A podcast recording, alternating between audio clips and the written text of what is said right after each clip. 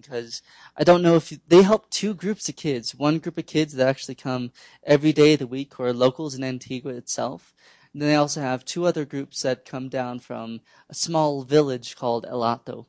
And those two days that they have those group of kids are the days that I actually am able to help them. And I've visited El Hato before. I mean, when I was in October, I actually stayed there a night before. And this small village is dirt floors, tin, tin, tin walls and roofs and really harsh living conditions. I mean, the kids actually stay in the same bed with their parents. They only have one bed and I can't imagine growing up in this conditions like that. But at the same time, when I was helping these kids, these kids are the most happiest and joyous kids I've ever seen. When they would come down to be a part of this program, we'd help them.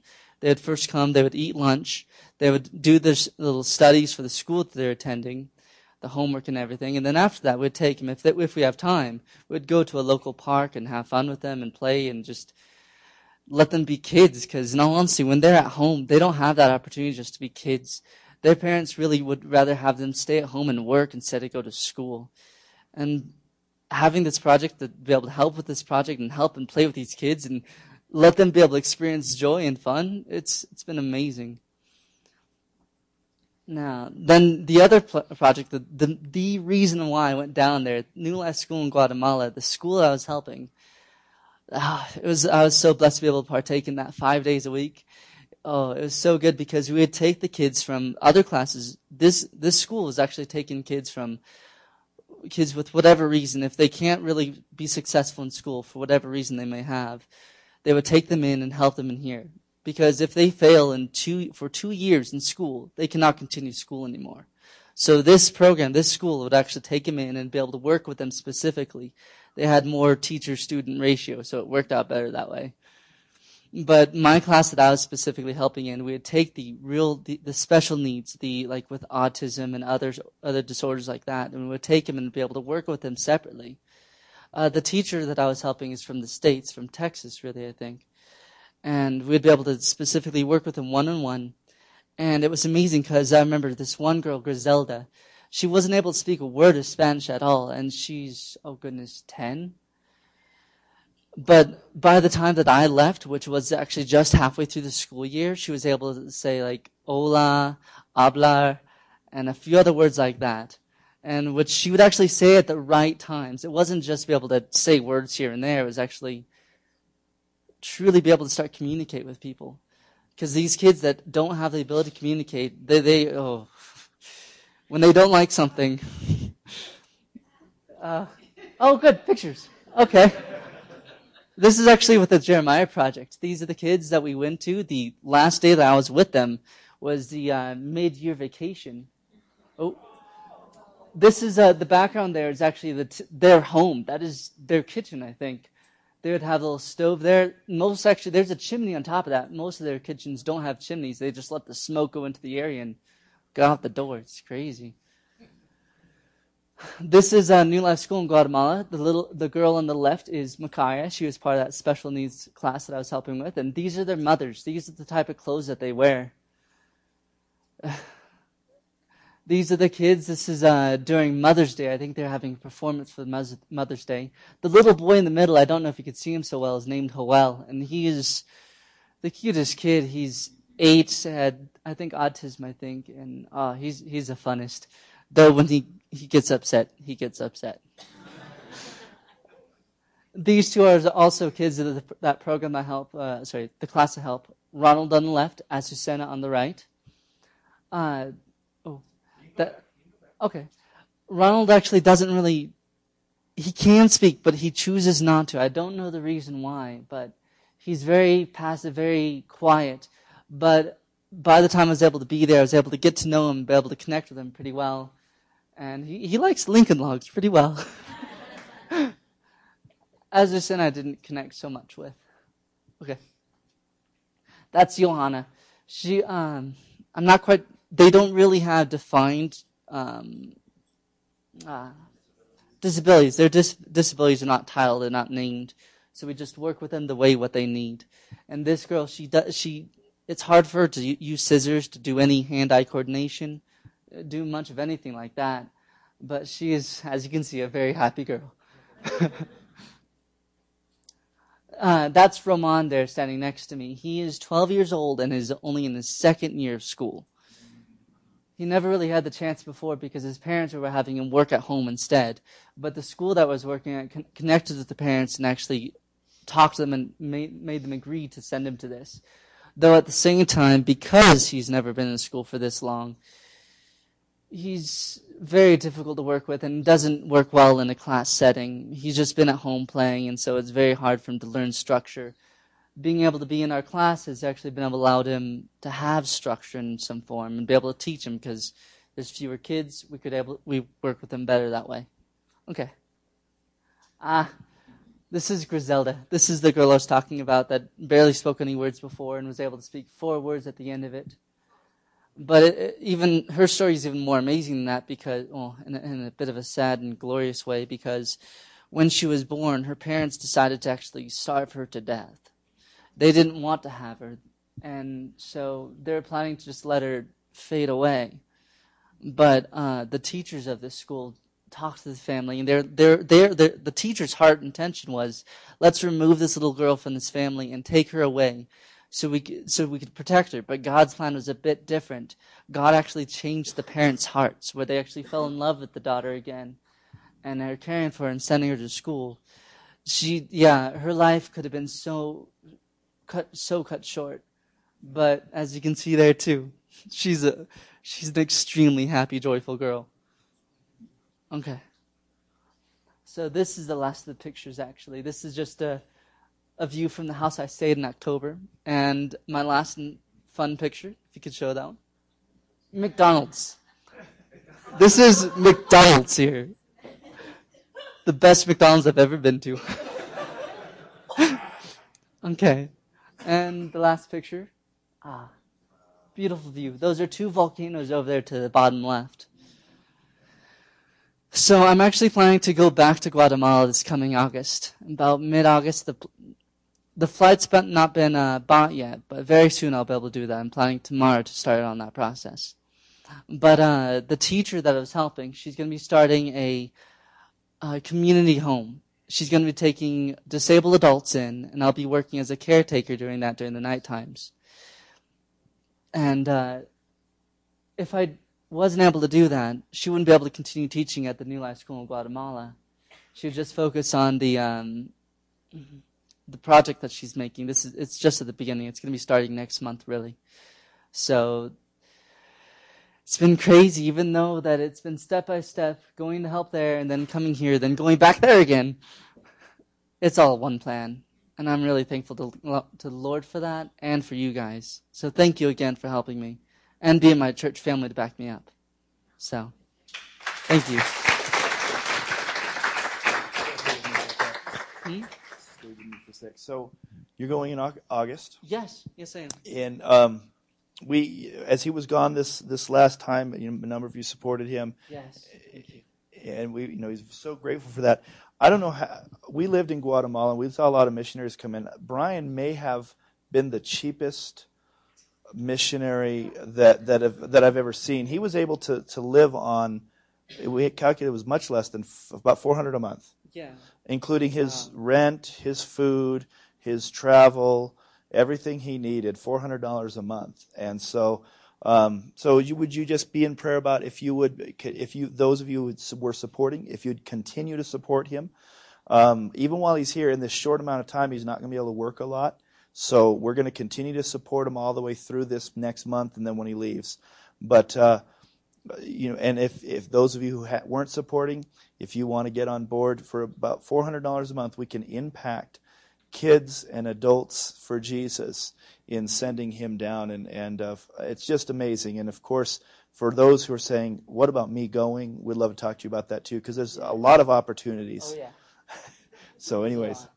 Um, do you have any paperwork or information or sign up sheets or anything? Yes, I do have some shiny sign up sheets in the back along with some stuff that I brought back from Guatemala that I'm I'm selling to you guys for a bit of a donation. And it's just an example, not example. That's not the word I was looking for. It's a sample of what I can bring back for the next time. When I come back here, I want to know what what is good. What would you guys like for me to bring back? There's various other stuff down there available, but I brought a small portion. So take a look at it and see what you like. Yeah, and, and even with that, it's you know the typical traje and the and the different um, types of material that, that he has. It, this is just fundraiser is really what it is. Mm. But you might even say, you know what? I have this girls group or I have this guys group or whatever that, that we meet with, and I bet you every one of them would want a Bible cover. If you go to Berean bookstore and you buy a Bible cover, you're going to spend fifteen or twenty dollars. So could you know, or even more. So you could come out there and say, well, may even put an order in, and he could bring them back.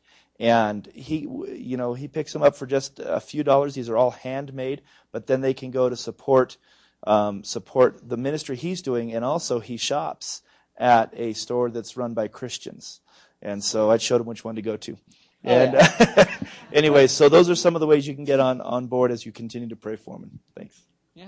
Thank you guys so much. Truly.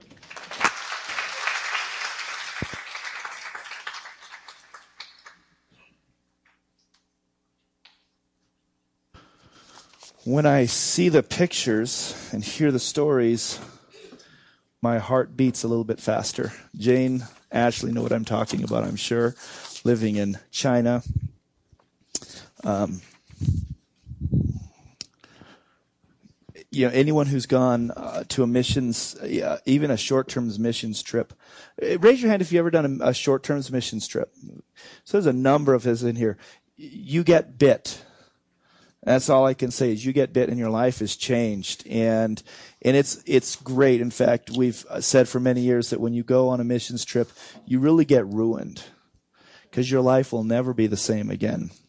And it's, it's great.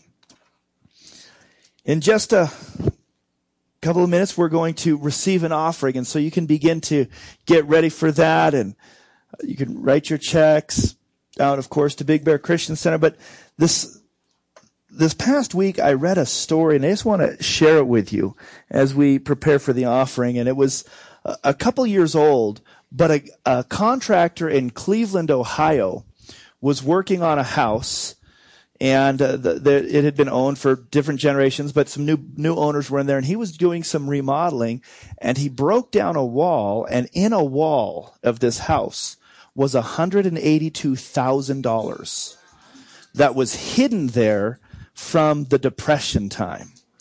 And there was some rare bills even in there. The value, the money was 182, but some of the bills themselves were actually more valuable than, than their face value because, um, there were some, the age of them. And I believe there was even like a, a thousand dollar bill from, you know, from that era. And so it was valuable.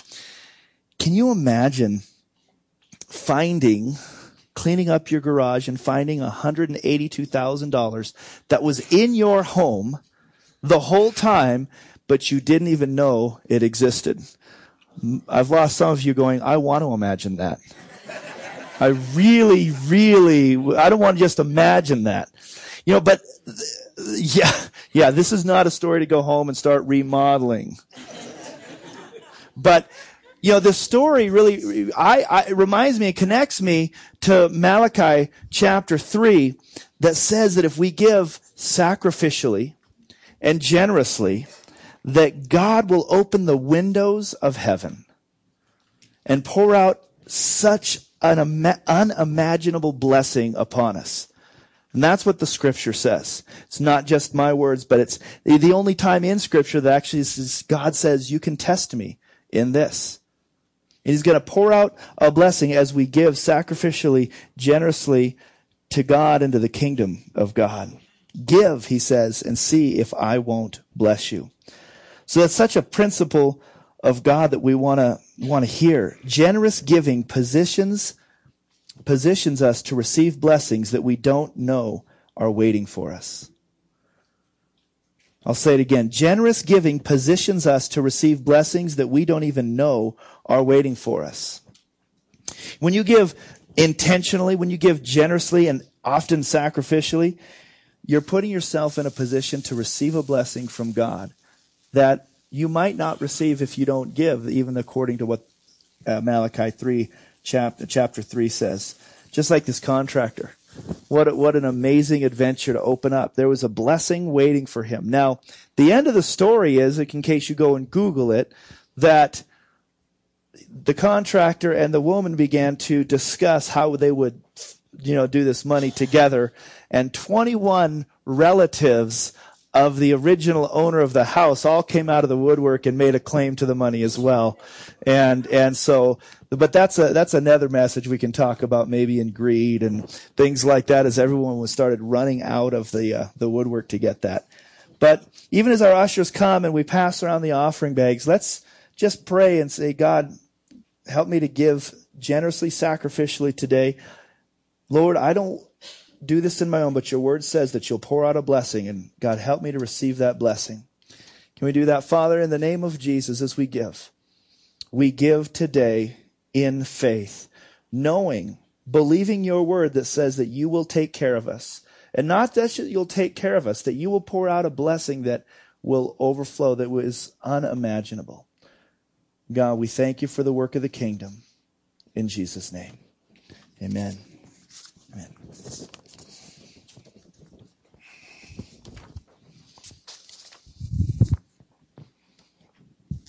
Amen. Could we turn maybe to white on the lights or even get just a. There, there we go. Praise the Lord. Put out on the sign this week, and uh, those on Facebook who, who saw last night, this, this morning's message is titled, What Kind of Woman Are You? Last week we talked to the men and and address that same question. What kind of man are you? So this morning, I want to be. I'm going to be speaking to the women. Like I said last week, men, you can listen in. In fact, it's very important because this message does relate to us. It uh, affects us. But it also is so important for us to understand women also in just a small way. Now, I did get a, after I put on Facebook last night, I said, What kind of woman are you? Come and find out in the morning. Well, last week it was funny. I put, What kind of man are you? Come find out. And uh, a, a, young girl who used to attend the church, she's not as young as she used to be, obviously, she says, I'm a man? I didn't know that, Pastor Rob. But, uh, you know, so, but last night as I put, What kind of woman are you? Come and find out. Somebody wrote, I'm getting a little nervous. I'm getting a little nervous you might be this morning going, I saw the sign. I saw the sign that says, What kind of woman are you? And you might have already begun to be nervous. We answer that question. You answer that question quickly, probably.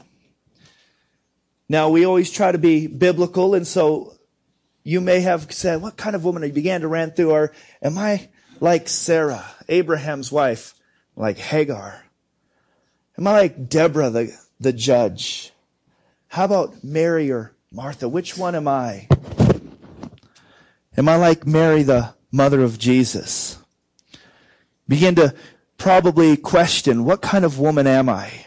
You might go to the fairy tales and say, am I like Cinderella? Some of you say, yeah, I'm always washing the floors and people picking on me? Am I like Snow White, Sleeping Beauty, or Mulan, the warrior princess? Are you like, am I like, you might be asking, am I like Laura Bush or Barbara Bush? Or Barbara Eden? or Barbara Billingsley? For some of you older ladies who might remember who that was, Leave It to Beaver's mom or Barbara Streisand. Am I more like Sarah Palin or Sara Lee? what kind of woman am I? And we can have jokes and we can think about it, but ladies and us men too, we ask, what who am I? What kind of person am I? Ladies, what kind of woman am I? You think, if there were seven dwarfettes, some of you think this way, I would either be dumpy, grumpy, or frumpy. and you giggle. But some of you said, that's me. This morning, the question is not, who do you think you are? The question is, what kind of woman are you? And I believe that most of you in here do not believe that you are the kind of woman that you are. You've believed a lie. You haven't believed the truth. Jesus once asked his followers a question. This morning we're going to ask, and we need to ask Jesus the same question that Jesus asked his disciples.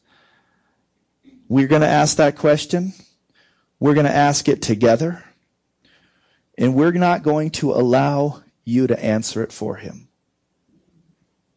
We're not going to allow your past, your experiences, your filters, or your hurt to answer this question. We're not going to allow your mom, your trainer, the dietitian, or the devil to answer this question. We're going to allow God to answer it. And that's a commitment that you have to make. I need to allow God to answer this question for me. What question did Jesus ask his followers? It was two part. And it was really intended to focus his disciples on the second part. Who do people say that I am? Remember, he asked that, who do people say that I am? You may ask that question often. You probably ask yourself the question, who do people say that I am? You ask yourself that. And then you answer, do they think I am? Put in your adjective. You know the question, you know how it goes. Do they think that I'm fat, skinny, funny, weird, mean, strong, weak, part of the gang, an outsider? You've asked the question, you've answered it time and time again. Unfortunately, some of us, some of you, perhaps or even most likely, most of us do not have a good answer to that question. We don't have a good answer. More importantly, we don't have the right answer. The, a good answer, the right answer, may never have been given to you. So you've been left to yourself and to those who've answered the question for you. All your life, they've answered the question, even before you asked it.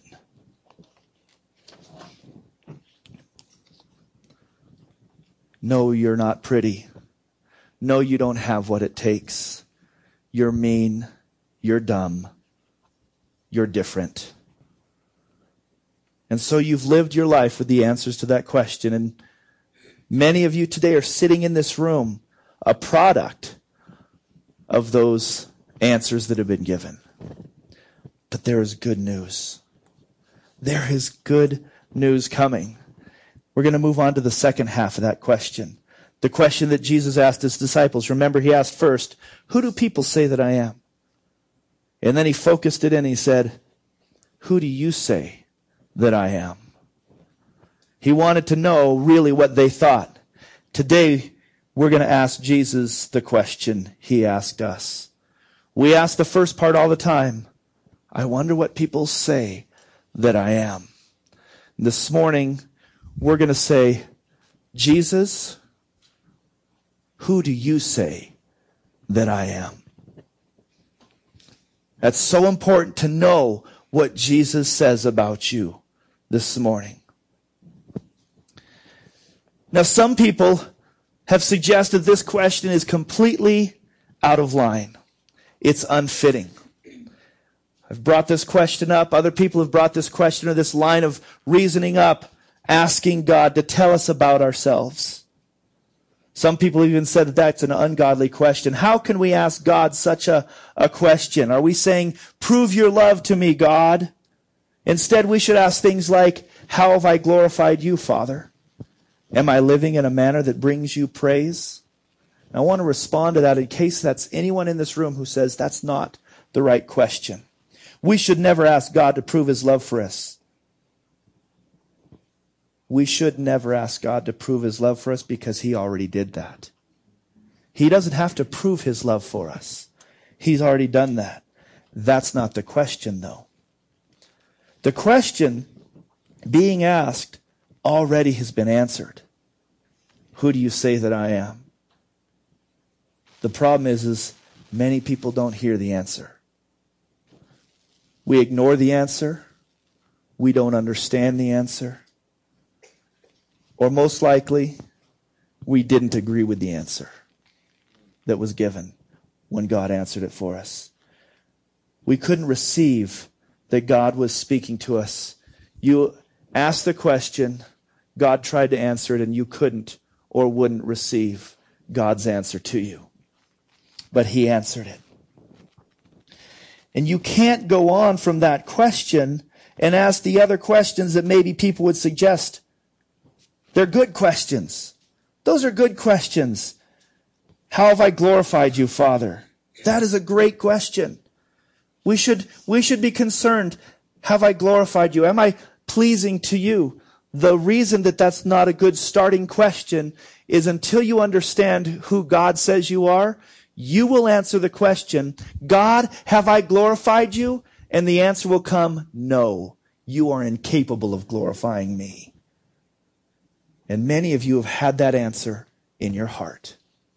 And it came from you, it came from your past, and it came from the devil himself.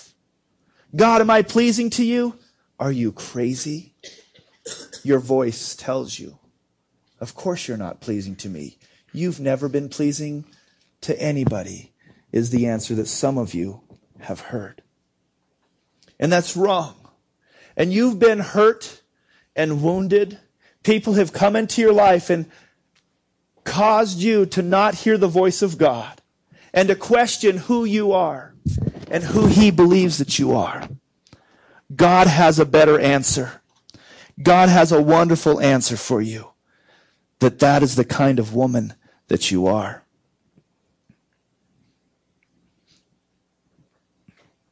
The problem doesn't lie in whether or not that was a good question. Have I glorified you? That was a good question. It's the answer. Our brokenness, our filters, Satan himself loves to answer that question. He loves to answer that question. And we can't always differentiate the voice of Satan from the voice of God. And we need to learn how to do that.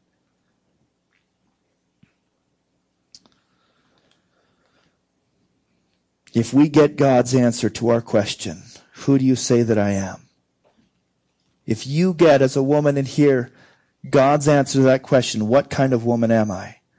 All those other questions will be answered well from God. But until we get a good answer, till we get the right answer from God about that first question, it's hopeless.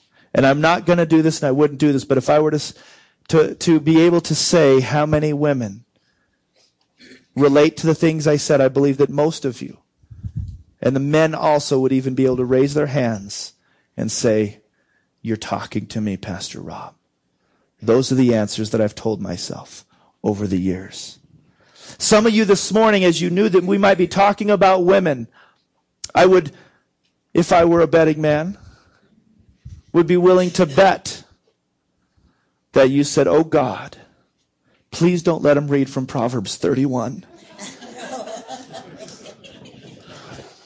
Some of you in jest, and some of you in tears that are held back because you said, I am not a Proverbs 31 wife, and I never could be. Pastor Rob, please don't read from Proverbs 31. In preparing this week, all week for this message in prayer and, and more prayer and much prayer, knowing that I was going to come and speak directly to precious women of God who need to be treated as the princesses that they are, to be affirmed as God's amazing creation, and really the pièce de resistance of creation because you were the final thing that God created after everything else. He says, now I'm going to finish it with a glorious touch. I'm going to create woman. Created creation and man. He says it's just not enough. It's not right. I'm going to create woman. And that was your name because Adam saw you and went, Whoa, man! he was lacking. Creation was lacking until God formed Eve. He formed you. You are part of God's desire and creation for this world. You. Not you. You. You. You. You. Every one of you was God's design to create, to bring life into, to show His glory to the world. When God created man, kind, male and female, He created them in His image, it says.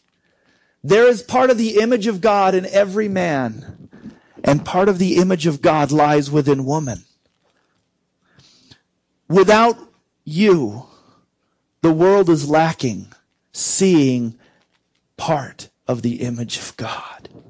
You're here to represent Him, not to go and do the representation, but to be a glorious representation of God Almighty to the world. You're beautiful, amazing, glorious creations of God in the process this week of prayer and think, God, how can I bring your love and healing to the women? I said, I'm going to stay away from Proverbs 31. I'm going to confess, I said that and I meant it because I knew enough that I've heard enough women say, I'm not going to the Proverbs 31 conference. I can't do it.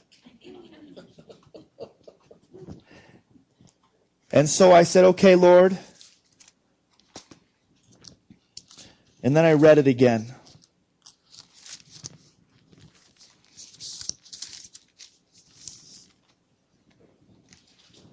Who can find a virtuous wife? Proverbs 31, starting in 10. Her worth is far above rubies. The heart of her husband safely trusts her. He will have no lack of gain. She does him good and not evil all the days of her life. She seeks wool and flax, willingly works with her hands. She's like the merchant ship. She brings her food from afar. She also rises while it is yet night and provides food for her household and a portion for her maidservants. She considers a field and buys it. From her profits she plants a vineyard. She girds herself with strength and strengthens her arms. She perceives that her merchandise is good. Her lamp does not go out by night. She stretches out her hands to the distaff, and her hands hold the spindle. She extends her hand to the poor. Yes, she reaches out her hands to the needy. She's not afraid of snow for her household, for all her household is clothed with scarlet. She makes tapestry for herself. Her clothing is fine linen and purple. Her husband is known in the gates when he sits among the elders of the land. She makes linen garments and sells them and supplies sashes for the merchants. Strength and honor are her clothing. She shall rejoice in time to come. She opens her mouth with wisdom, and on her tongue is the law of kindness. She watches over the ways of her household, and does not eat the bread of idleness. Many daughters have done well, but you excel them all. Charm is deceitful, and beauty is passing. But a woman who fears the Lord, she shall be praised.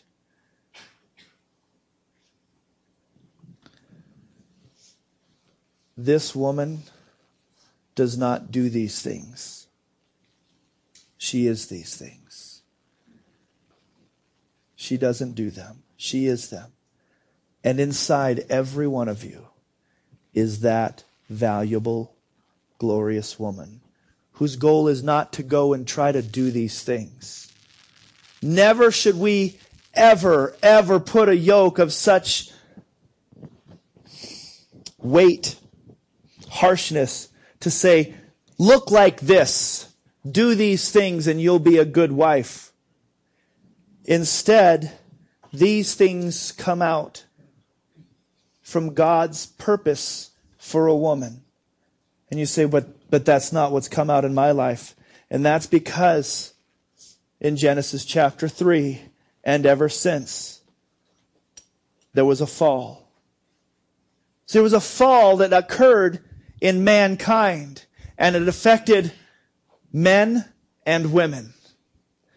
When Eve was deceived, she bought into a lie and Adam then chose and he willfully sinned. That changed. And we have lived with the brokenness, with the sin of their sin ever since. And it's amazing to me that the lie that Eve believed is what follows women through. Women. Men do this too, but I talked to them last week. I yelled at them. So relax. Women, you've believed a lie. And you continue to believe a lie about who you are, about what will make you happy, about what beauty is. And God is going to speak this morning I'm going to pray right now. I'm going to stop and I'm going to pray that we would hear his voice. What, who do you say that I am? Because Jesus sent his son, God sent his son to redeem us from the curse and to give us a new heart and a new life. Father, right now, let there be no condemnation. Because that is not even 1%.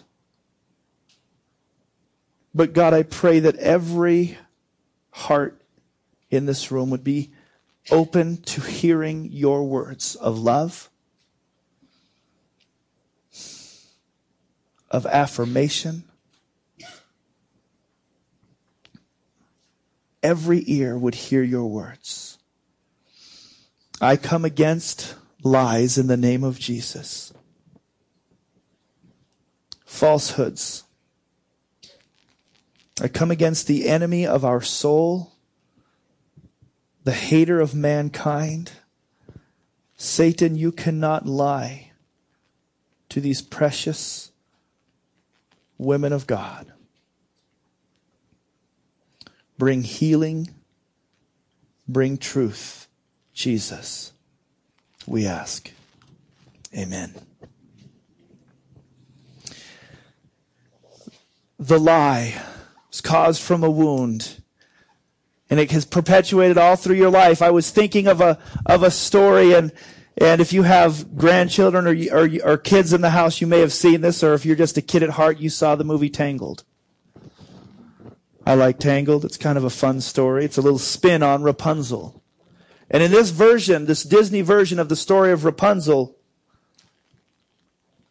she's trapped away in a tower by an enchantress who needs the power of her hair, Rapunzel's hair, to restore beauty and health to her. And so her whole life, this wicked woman lies to her. It's dangerous out there you can't make it. And so she spends her whole life believing a lie and stays in her tower until finally the truth comes. Mother, you lied to me. You've been lied to about your value. You've been lied to about how to be valuable.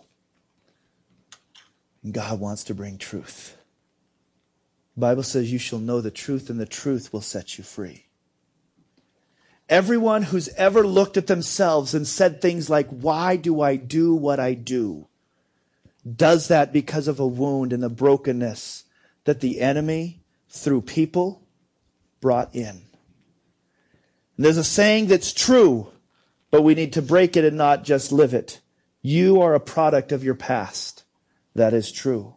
But that is not where God wants us to remain. We don't have to be a product of our past.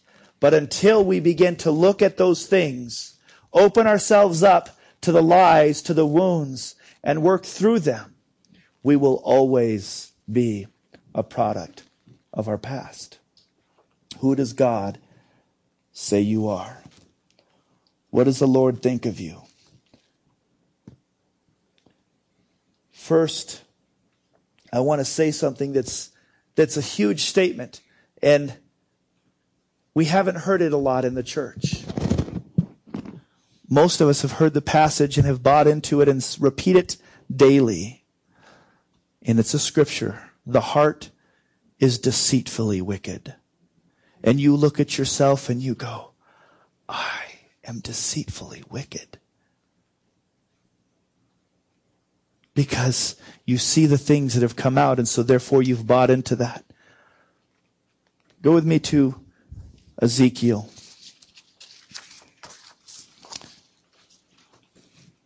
Chapter 37.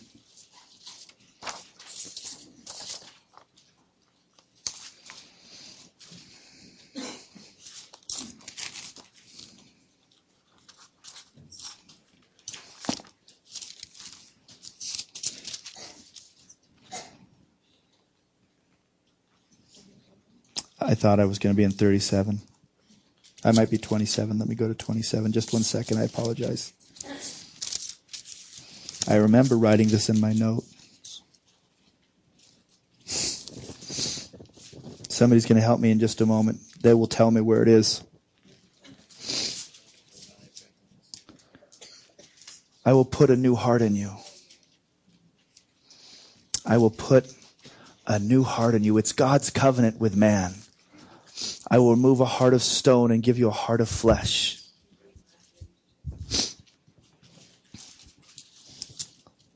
It could be, I could have been backwards. It could have been 27, 36, but 36, 27. Thank you.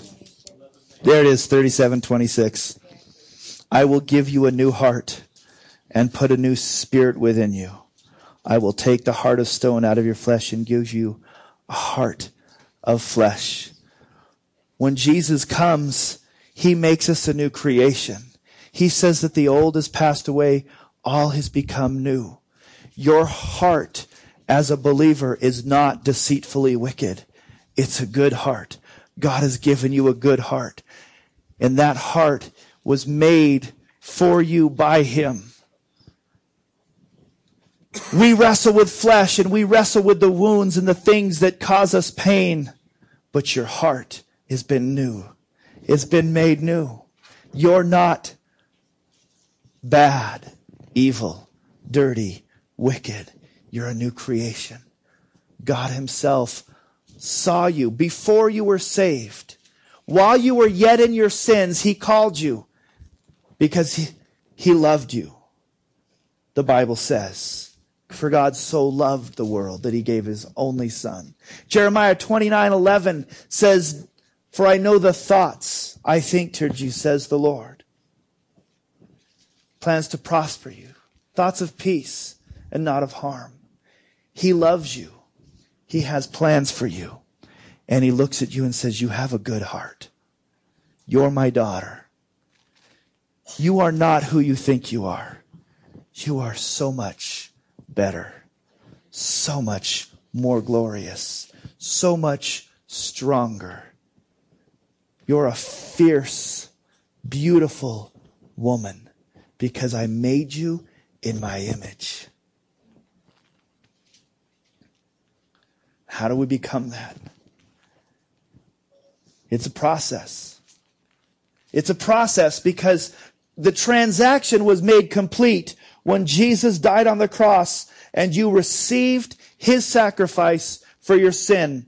That transaction is done, yet we know that we live in this flesh, in this world where we have brokenness and hurt.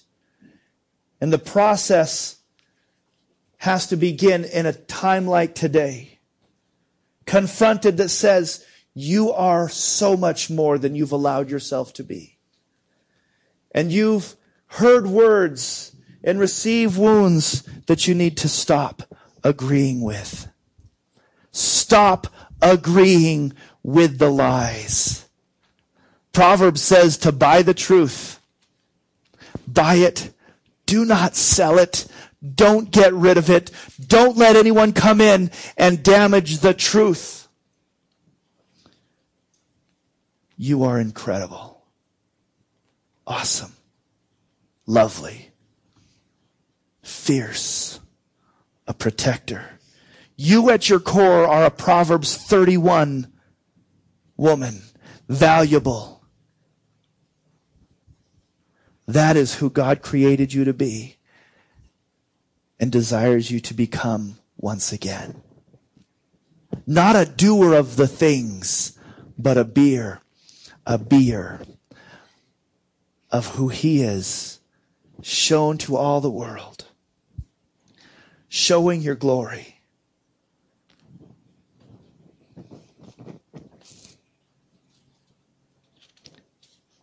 Bad things happen when we believe the wrong report. Do you remember the children of Israel? They sent the spies in and they came back and two had a good report. And the ten said, no, don't believe the bad report. The good report is God knows who you are. He knows your hurts. See, I was going to say, even myself, because we've trained ourselves, I was going to say he knows your weaknesses. Your weakness was caused from a hurt. It was caused from a wound. It's not your fault. Your anger was caused from a wound. And you've agreed with the wound long enough, and you're fighting against it, and anger comes out, and you yell at your children. The low self esteem that walks into a room and looks around at all the other beautiful women, and you walk like this, it's caused from a wound. It's not your fault. And the wound the hurt should have never been given to you. Shame on the people who caused that wound to come. But in order to get past it, it will not happen today. It will not happen today, but it can begin today. It's going to need to happen in community with people who love and will pray for you and encourage you. It's going to happen on a daily basis when the lie comes back in and says, You're no good. You're mean. You're horrible. And you say, No. I buy the truth. I'm not selling it. God says that I'm beautiful. God says that I'm worth it. He loved me so much that he sent his son for me. He created me in his own image, and his image is good. And he put a new heart in me, and that heart is good. I am good in Jesus. I am not wicked. I am not deceitful. And I will no longer agree with the enemy and agree with myself It's going to happen in that community. It's going to happen on a daily basis. For some of you, there's going to be some other steps to go along with this. You're only going to get so far and you're going to come up against the wall of the person who hurt you. And you're going to need, you're going to need someone to help you walk through forgiveness and anger. And I want to say this, and I want everyone to hear it there has been too many times said by Christians, good meaning Christians, just forgive them and move on. Just forgive and move on. I can't even go there today. That is not what you're supposed to do. You need to get some healing. Somebody hurt you, and justice needs to happen. The hurt that was perpetrated against you, women, men, was wrong. it was wrong. And justice needs to be served.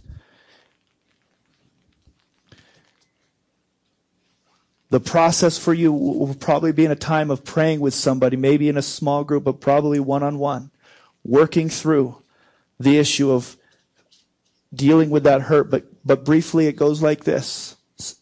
In time, God will bring you to a place where you can say, justice needs to be served because I was wronged. But God, I'm going to let you have the power for all the justice. I'm not going to hold on and require justice to be made by me any longer. That's forgiveness. The way we've said it in the past has made it sound like what they did to you was okay. It was not. So that's part of the process to begin to find out and walk in who God says that you are today. He doesn't look at you. I, am trying so hard to speak clearly. He doesn't look at you and say, someday you'll be the woman that I want you to be. That's not what I'm saying.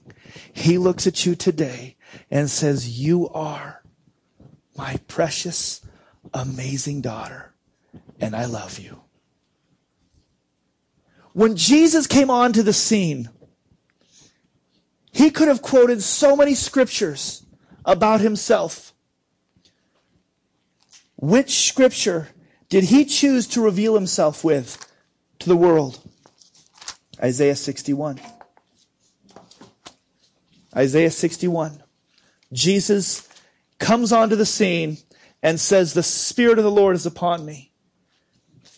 He's anointed me to preach good tidings to the poor. This message is heavy, but it's good tidings. He sent me to heal the brokenhearted, to proclaim liberty to the captives and opening of the prison to those who were bound. He did not come and say, I've come to help them do better. Keep my laws. He said, I've come to set them free and to heal them. This is the Jesus who's speaking to you this morning. This is the God who says, I love you. And if you'll allow me access into your hurt, into your heart, I will begin a process of freeing you from the prison that you're in, healing your broken heart and helping you to see and know who you are. Oh, God is so good, and the enemy is a liar.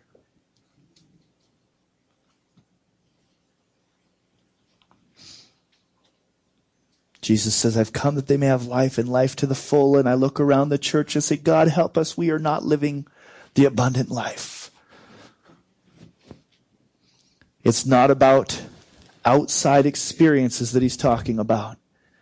It's fullness and abundance here that's going to come from being set free and made whole, healed, and understanding and agreeing with God. I agree with you, Lord. Oh, it can't be done. There's no hope for me. Pastor, you don't know what I've done. You don't know who that I am. You're right. But isn't it amazing that God does? And He loves you with an unimaginable love. And He didn't say, Come unto me, all ye that labor, and get it together, and I will give you rest. He didn't say that.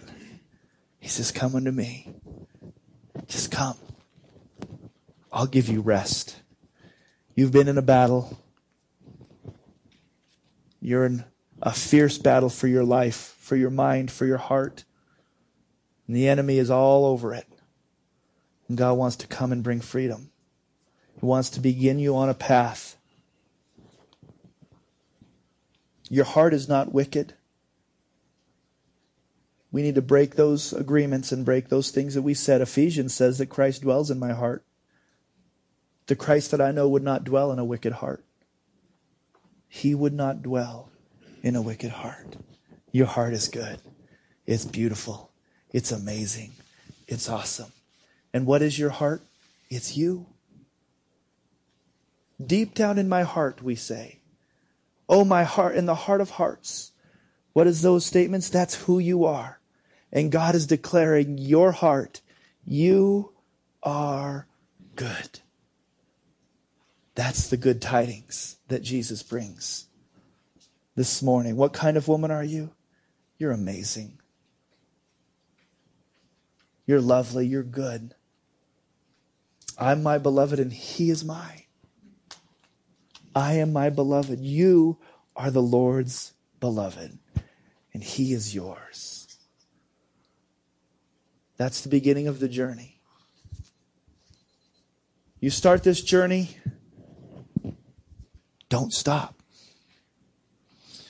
You're not going to find the answer retreating and answering it for yourself again. In community, in safe community where you're loved and be prayed for.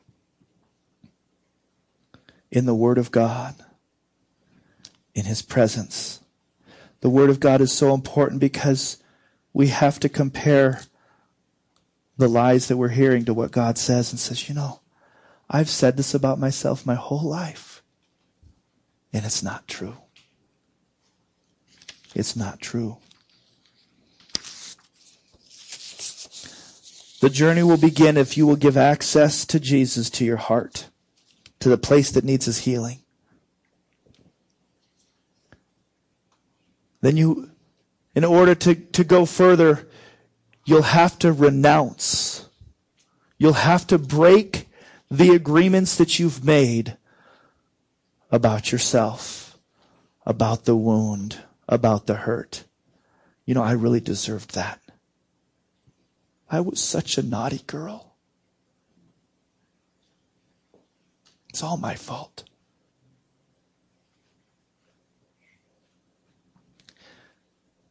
Renounce that because that's not the truth. In this process, and it's not done today by any means, I want to help you to grant dignity to the wound, the hurt that you had. It was real. Never compare your wound, your hurt, whether it was physical abuse, emotional or mental, sexual. Never compare your abuse and say, What is my problem? I know a girl that was. I should be okay. No. No. What happened to you was wrong. It should never have happened. You deserve to be treated like the princess that you are. Men, you needed to be treated with respect and honor dignity. The wound is real. Don't underplay it. It's one of the places we get stuck. As you do that, the tears will come. Let them. Through the process, you're going to immediately, some of you immediately are already there. I can't go any further. There's someone I have to forgive. Find someone. Encourage us. So uh, there's a few people who can walk through the process. I'd walk through it with some of you. Susan, Shannon and Una, we've actually gone through this process much as recently. Still going through it. Learning to forgive. And I'm not saying just forgive. No.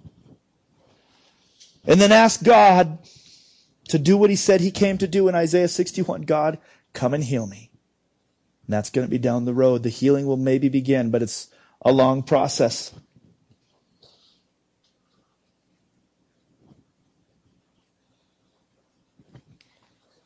The last part is glorious and it's down. The Bible says that He's given you a new name. He's going to give you a new name. The new name that He gives you is not based on what you've done. It's not the name that your parents gave you. It's not the nickname that your parents gave you. It's not the name that you got because of the things that you did in high school or college.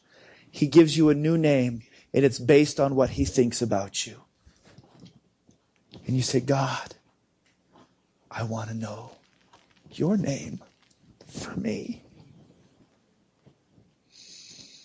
I, I need to know your name for me because the name I know myself by. And you can put in the adjectives is not from you. Let me know your name for me. Women, what kind of woman are you? Amazing, beloved, beautiful, strong, smart. God has put inside of you his attributes, and they are good. And you have a good heart.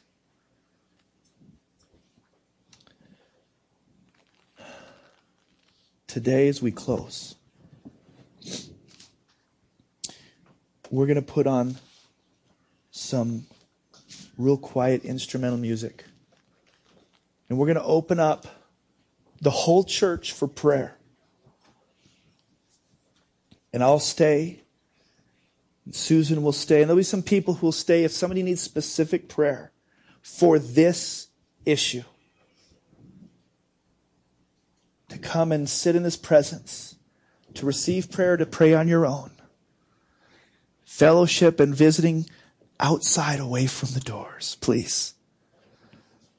Enjoy fellowship, but let's allow some healing time to occur here for anyone who wants it, man or woman, related to this message. Who does God say that I am? God, I know that you've begun a process this morning. I know that my words have pricked some hearts and maybe opened up some hurt and wounds. You know that I prayed that I would have your mercy and compassion and that I would touch these wounds gently. And I pray that everyone feels that even though it may even begin to hurt now. God, we need to know our new name. We need to be set free and healed because we're brokenhearted and in prison and broken. I'm so thankful that you said that you started a good work will be faithful to complete it. Start a work right now. Minister Give us the courage to continue on this path that we might discover you and discover ourselves through your eyes.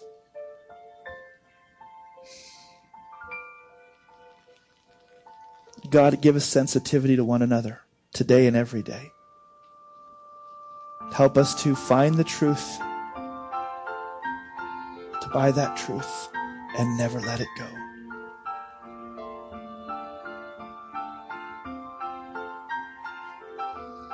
As you feel it's time, be dismissed quietly. We're just going to continue to pray. Anyone who wants specific prayer can, you can come, you can kneel at a chair or the altar. Today is a safe place. This is a safe place, and it's full of God's love.